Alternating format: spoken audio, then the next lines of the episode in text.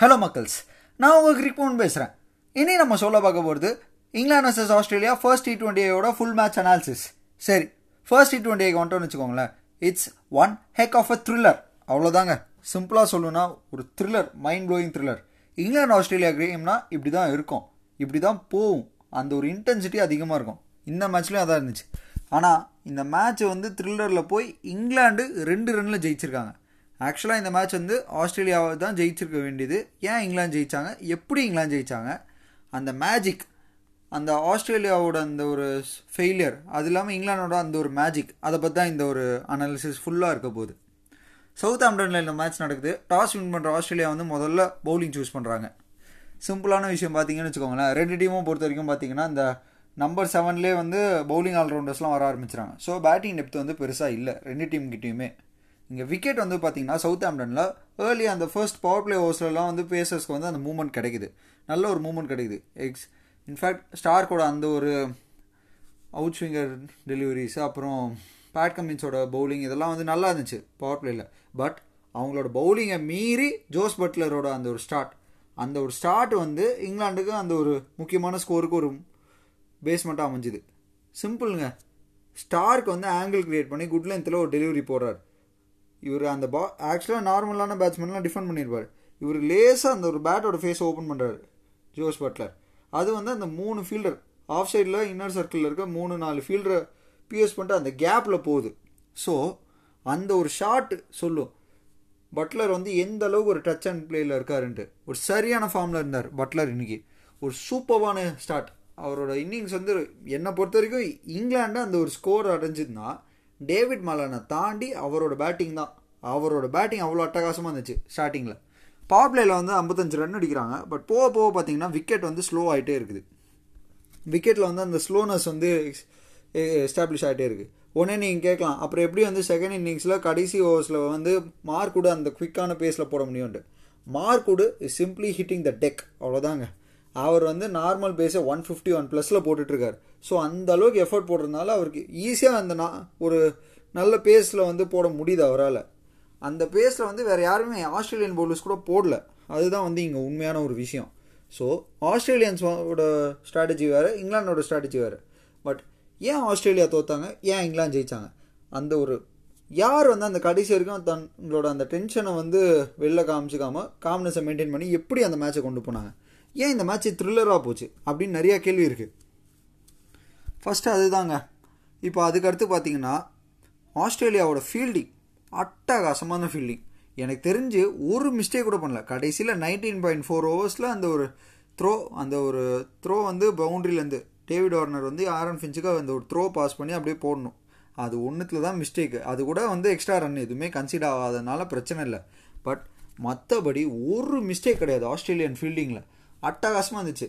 இந்த டாம் பேண்டனை டிஸ்மிஸ் பண்ணும்போது ஆரன் ஃபின்ச்சோட அந்த ஒரு கேட்ச்சு அதுக்கப்புறம் டேவிட் மல்லானை டிஸ்மிஸ் பண்ணும்போது டீப் மிட் விக்கெட்டில் வந்து ஸ்டீவ் ஸ்மித்தோட அந்த ஒரு கேட்ச்சு அப்புறம் இவங்களோட ஃபீல்டிங் இந்த ரன்ஸ் எல்லாம் தேவையில்லாத ரன்ஸ்லாம் சேவ் பண்ணுது. இதெல்லாம் வந்து ரொம்ப மைண்ட் ப்ளோயிங்காக இருந்துச்சு. ஆஸ்திரேலியாவை பொறுத்த வரைக்கும் அவங்களோட கேம் பிளான் வேறு. அவங்களோட கேம் பிளான் வந்து பார்த்திங்கன்னா இங்கே விக்கெட்டு ஸ்லோவாக தான் இருக்குது ஓப்பனர்ஸ் வந்து தெளிவாக ஆனாங்க ரொம்ப சூப்பராக ஆனாங்க ஓப்பனர்ஸ் ரெண்டு டீம்லையுமே வந்து டாப் ஆர்டர் செம்மையாக ஆடினாங்க. இதில் ஆஸ்திரேலியன் ஓப்பனர்ஸை பொறுத்த வரைக்கும் பார்த்தீங்கன்னா இந்த விக்கெட்டு ஸ்லோவாக இருக்குது ஸோ டார்கெட் வந்து ஒரு மீடியம் டார்கெட் தான்.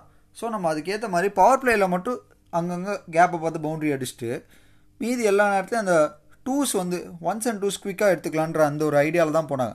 அது சூப்பராக ஒர்க் ஆச்சு ஆஸ்திரேலியாவுக்கு. அது ஸ்டார்டிங்கில் செம்மையாக ஒர்க் ஆச்சு.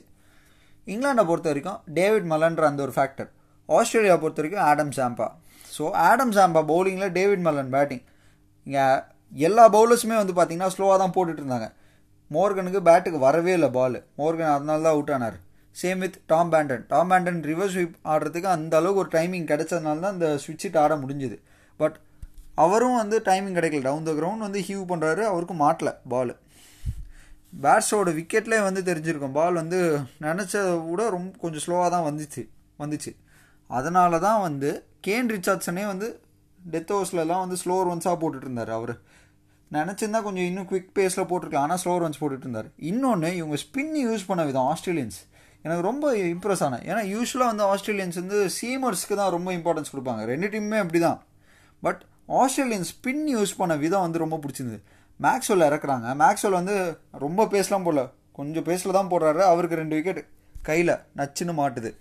அதே நேரத்தில் இவரோட ஆஷ்டன் அகர் வந்து ஃபர்ஸ்ட் ஓவரில் வந்து பதினாறு ரன்னு கொடுக்குறாரு பட்லருக்கு. பட் திரும்ப செகண்ட் ஓவர் கொண்டு வர்றாரு கொஞ்சம் பேஸை குறைச்சி லைன் அண்ட் லென்த்தை மாற்றி போடுறாரு. கொஞ்சம் ஸ்லைட்லி குட் லென்த்தில் போடுறாரு. இவர் ஷார்ட் பாலை கன்வெர்ட் பண்ணுறதுக்காக பேக் ஃபுட் பேக் ஃபுட்டில் போகிறாரு ஆனால் மாட்டில் அதனால் அவுட் ஆகிறாரு due to lack of pace so இந்த மாதிரி ஒரு விஷயம். ஆனால் ஆஸ்திரேலியன்ஸை பொறுத்த வரைக்கும் அவங்களோட ஒரே தப்பு ஆடம் ஜாம்பா. ஆடம் ஜாம்பா வந்து இவங்க பிளானுக்கு ஏற்ற மாதிரியே போடல.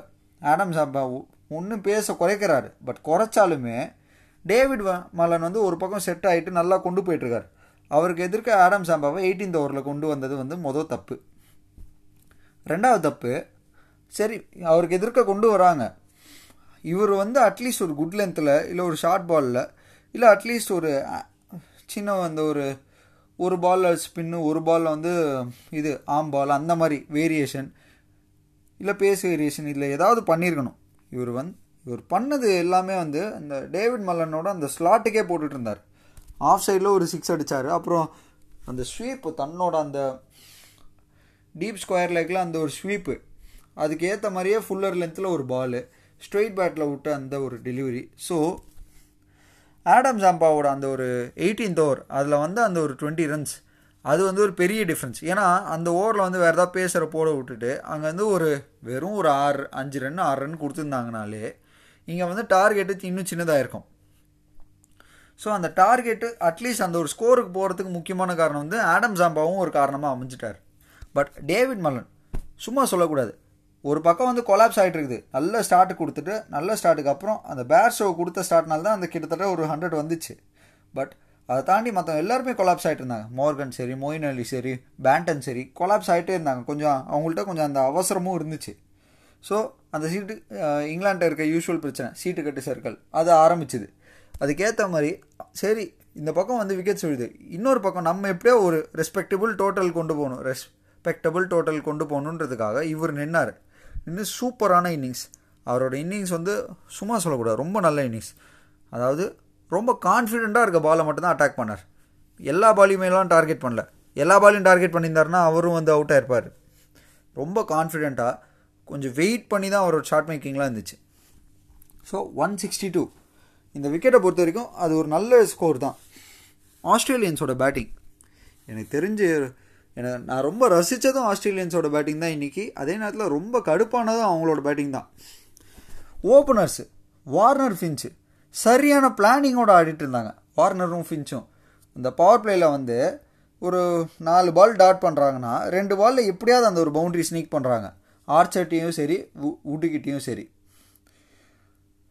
அதை வந்து பவர் பிளேயில் யூஸ் யூஸ் பண்ணிட்டாங்க பவர் பிளே பக்காவாக யூஸ் பண்ணாங்க. அந்த கேப்பை பார்த்து தான் தட்டினாங்க. டேவிட் வார்னர் வந்து யூஸ்லாம் வந்து கொஞ்சம் அக்ரெசிவாக குவிக்காக எல்லா பாலும் அடிச்சாடணும். அந்த ஒரு வேகமாக ரொம்ப ஒரு அட்டாக்கிங் மைண்ட் செட்டில் ஆடுற பேட்ஸ்மேனு இன்றைக்கி டேவிட் வார்னரோட கேம் வந்து உண்மையிலே ரொம்ப ப்ராப்பராக ரொம்ப கால்குலேட்டிவாக இருந்துச்சு. ஏன் வந்து இன்னி வரைக்கும் டேவிட் வார்னர் ஒரு one of the best T twenty a பேட்ஸ்மேன்றதுக்கு இது வந்து ஒரு சரியான அத்தாச்சி. சும்மா இல்லைங்க. இந்த கவர்ஸில் தட்டிட்டு குவிக்காக ரெண்டு இந்த ஒன்ஸை டூஸாக கன்வெர்ட் பண்ணுறதுல வந்து ஆஸ்திரேலியா சூப்பராக பண்ணிட்டு இருந்தாங்க. இங்கிலாந்து வந்து அந்த அளவுக்கு ஒன்ஸ் அண்ட் டூ ஒன்ஸை டூஸாக கன்வெர்ட் பண்ணல. அங்கங்கே பவுண்ட்ரிஸ் தான் அடிச்சுட்டு இருந்தாங்க. ஆஸ்திரேலியன்ஸ் வந்து ஒன்ஸை டூஸாக கன்வெர்ட் பண்ணுறது அதுக்கப்புறம் வந்து ஓவருக்கு எப்படியாவது அந்த ஒரு ரன் ரேட்டை மெயின்டைன் பண்ணி போயிட்டே இருந்தாங்க. இது தெரிஞ்சு ஆஸ்திரேலியா ரொம்ப கம்ஃபர்டபுளான பொசிஷனில் இருந்தாங்க. Thirty six neuter of thirty nine ஃபின்ச்சும் வந்து அதுக்கேற்ற மாதிரி தான் ஆனார். நடுவில் வந்து அந்த ரன் கொஞ்சம் பவுண்ட்ரிஸ் தேவைன்றப்போ அதில் ரஷீத் வந்து குவிக்காக போட்டார். ஒரே ஓவர் குவிக்காக போட்டார். அதில் அடி வாங்கினார் ஒரு சிக்ஸ் ரெண்டு பவுண்ட்ரி அடித்தார் அதுக்கப்புறம் அடி அடில் ரஷீத் வந்து அவர் தப்பை திருத்திக்கிட்டார். ஆனால் இங்கே ஆடம் ஜாம்பா கிட்ட இருக்கிற பிரச்சனை அடில் ரஷீத் கிட்ட இல்லை. அது ஒரு முக்கியமான ப்ளஸ் இங்கிலாந்து கிட்ட. ஸோ அதில் ரஷீத் வந்து அதுக்கப்புறம் அந்த ஓவர்ஸ்லலாம் வந்து கொஞ்சம் ஸ்லோவாக தான் போட்டார்.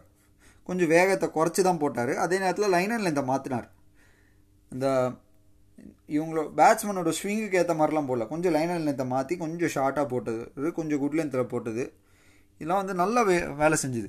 ஏன்னா மேக்ஸ்வலோட விக்கெட்டு மேக்ஸ்லோட விக்கெட்லாம் எடுக்கலன்னா பின்னாடி அவர் முடிச்சு விட்ருப்பார் மேட்சை மேக்ஸ்லோட அந்த ஒரு சூப்பர்பான விக்கெட் அதில் வந்து இஎன் மோர்கனோட கேப்டன்சியும் வரணும். அவரே வந்து கரெக்டாக அந்த ஷார்ட் கவர்ஸில் நின்றுக்கிட்டார் அந்த ஒரு பொசிஷனில் நின்றுட்டார் அதுக்கேற்ற மாதிரி ஸ்லைட்லி அவுட் சைட் ஆஃப் ஸ்டம்பில் ஸ்லோவாக போட சொன்னார் போட்டார்.